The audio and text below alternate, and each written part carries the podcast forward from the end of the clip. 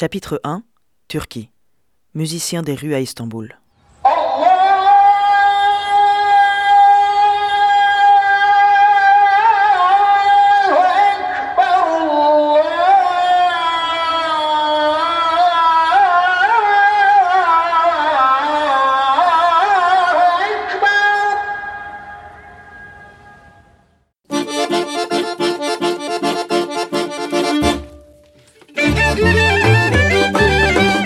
Istanbul, 17h, 15 minutes et 29 secondes.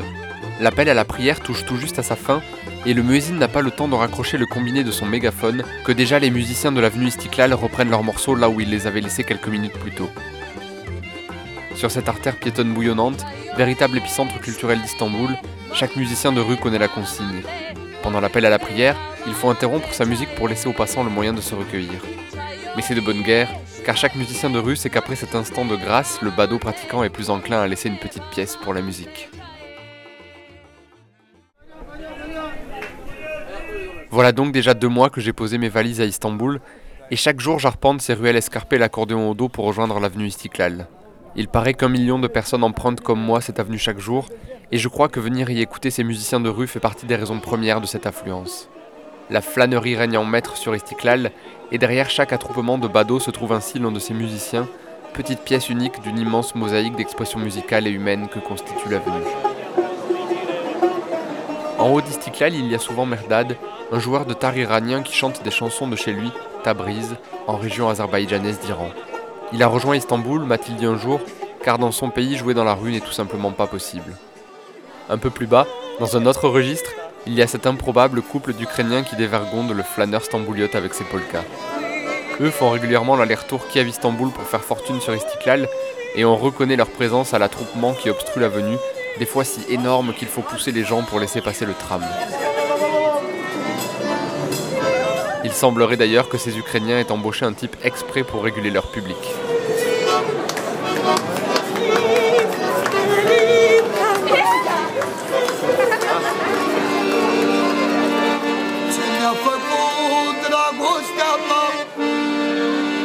Et de temps en temps, je salue mon amie Florine, un roumain unijambiste qui joue de l'accordéon à merveille. Juché sur sa béquille, la barbe rasée de près et la chemise du dimanche sortie du pantalon, Florine emplit l'avenue Istiklal de sa voix splendide, à la fois chargée de mélancolie et de joie de vivre, accompagnée d'un accordéon aussi rêche et rugueux que le sens de ses chansons.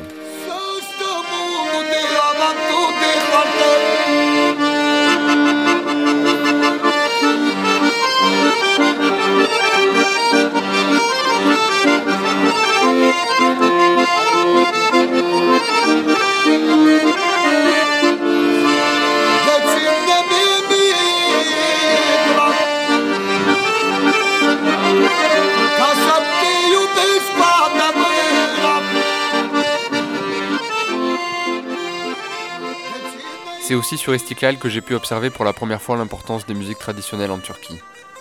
Comme ce joueur de cornemuse de la mer Noire, de nombreux musiciens turcs viennent sur cette avenue d'Istanbul jouer les musiques de leur région, et dans le public, on saurait reconnaître à leur danse spontanée ceux qui viennent des mêmes villages.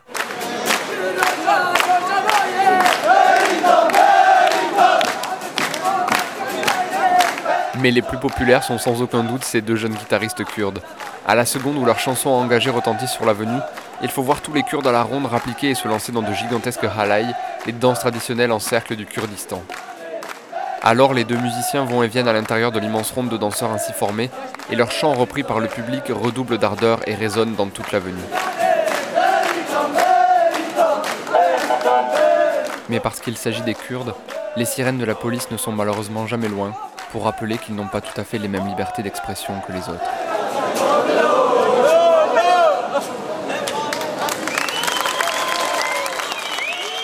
À force de remonter et redescendre Istiklal, j'ai fini par connaître tous ces musiciens. Un soir de mai, à l'occasion d'un bœuf sur la terrasse d'un café près de l'avenue, je me suis lié d'amitié avec cinq d'entre eux. Nous déciderons de former un groupe de musique portant le nom du lieu de cette rencontre, Sokak Kavesi Orkestrası, l'orchestre du café de rue.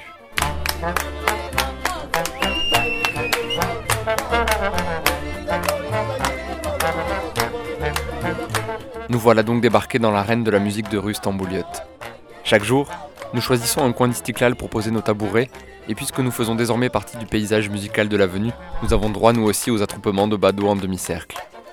Mais il faut dire que notre compagnie a de quoi attirer les regards, car nos instruments ne courent pas trop les rues en Turquie, à commencer par la contrebasse et l'accordéon. Une fois, un passant curieux a d'ailleurs demandé à notre contrebassiste de lui jouer un petit solo. Je ne sais pas s'il s'imaginait que quelque chose de dix fois la taille d'un violon produirait l'effet sonore de dix violons réunis, mais au son de la ligne de basse seule, il a affiché un air déçu en lançant qu'il fallait être idiot pour transporter un truc aussi gros et inutile sous ce soleil. Mais si le public et le quartier semblent nous faire si bon accueil, c'est surtout parce que nous reprenons les tubes que tout le monde apprécie à Istanbul.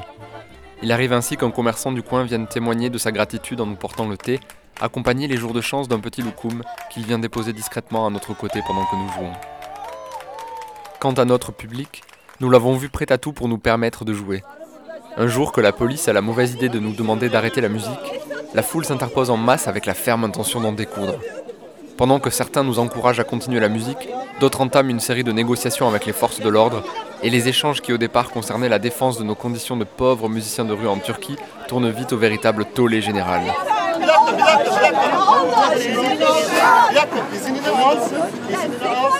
Alors que la police fait maintenant face à une population échaudée plaidant pour plus de liberté dans le pays, nous attendons patiemment sur le côté que les forces en puissance règlent notre sort.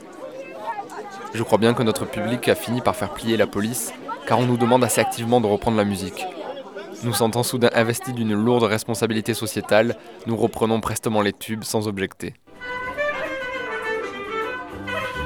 En dehors de ces quelques cas d'hécatombe, il arrive aussi qu'un voisin estime que nous avons absolument besoin de lui et s'autoproclame alors manager du groupe.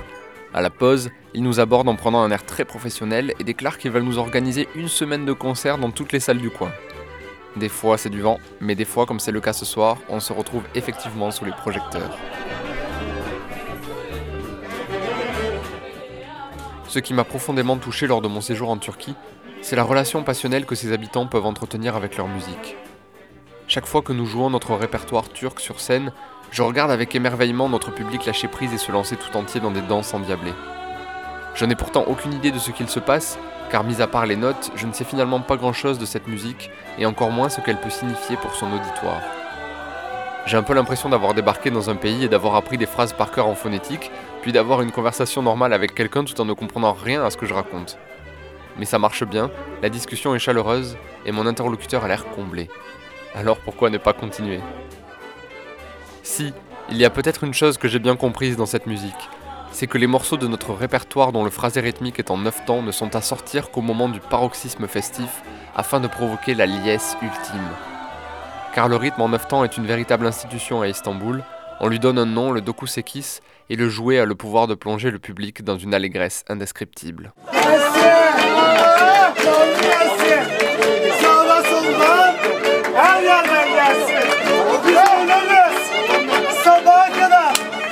Un soir que nous jouons dans le bateau qui traverse le détroit du Bosphore, notre clarinettiste lance Yedi Koulé, un des dokusekis les plus connus à Istanbul. Les passagers se lèvent alors et viennent danser autour de nous en tapant le neuf temps dans leurs mains. Ils sortent des billets de leur poche qu'ils se collent sur leur front suant, puis viennent les coincer dans le pavillon de la clarinette et sur le soufflet de l'accordéon.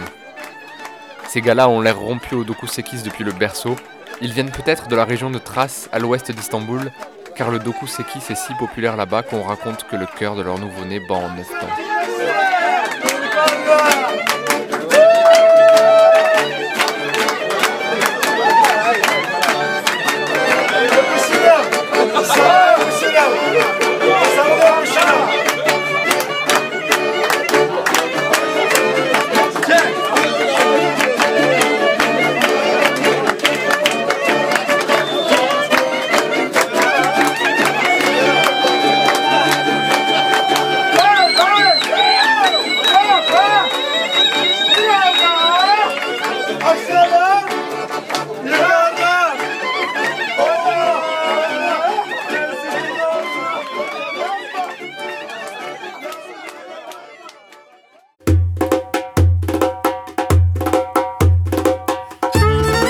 Chemins se séparent à l'issue d'une tournée de concerts sur la côte de la mer Égée.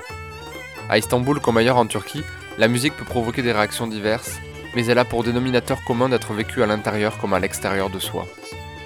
Après trois mois happés dans le tourbillon musical de ce pays, J'en ai presque totalement oublié la raison première de ma présence ici, et il est déjà trop tard quand je réalise que j'ai dépassé la date d'expiration de mon visa. Alors si, il y en a peut-être une à qui l'allégresse indescriptible du Doku Sekis n'a pas trop parlé, c'est la douanière turque de la frontière géorgienne qui m'a gentiment demandé l'équivalent d'un demi-mois de salaire de musicien de rue pour avoir passé d'une semaine la date de sortie du territoire.